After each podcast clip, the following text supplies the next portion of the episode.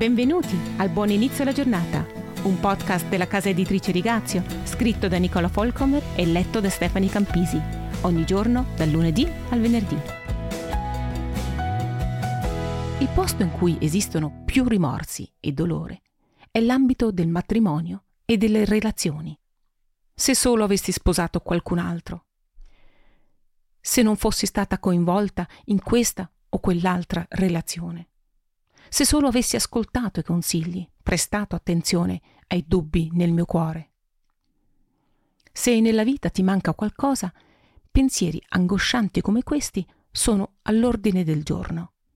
Se avessi fatto quel viaggio, forse avrei incontrato qualcuno o ottenuto quel lavoro. Se avessi studiato in America, o se non fossi andato in missione, o se invece fossi andato in missione.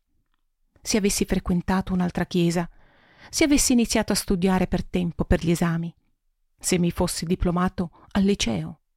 La nostra fantasia a volte ci gioca brutti scherzi, ma con Dio siamo in buone mani, anche con la nostra lista di se solo. Lui è specializzato nel donare qualcosa di buono per ogni botta ricevuta. Nessuno di noi conduce la vita che sognavamo. Chi lo pretende dovrà sempre fare i conti con ferite e delusioni.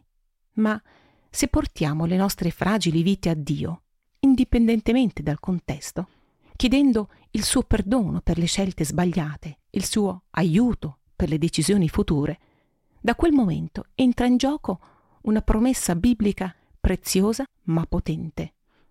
Or sappiamo che tutte le cose cooperano al bene di quelli che amano Dio i quali sono chiamati secondo il suo disegno. Romani 8, 28. Tutto è per il meglio, ma c'è una condizione. Il copione della tua vita lo devi consegnare a Dio, completamente. È qui che scopri che il tuo pensiero viene in qualche modo riprogrammato, che Dio lavora con le tue crisi passate e le usa per costruire il suo piano per la tua vita. In qualche modo tutto funziona retroattivamente.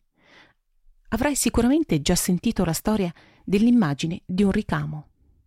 Sul retro della tela un intreccio caotico di fili, una confusione di colori, una serie di nodi e fili penzolanti. E poi giri la tela e vedi l'immagine, un magnifico paesaggio con un arcobaleno nel cielo.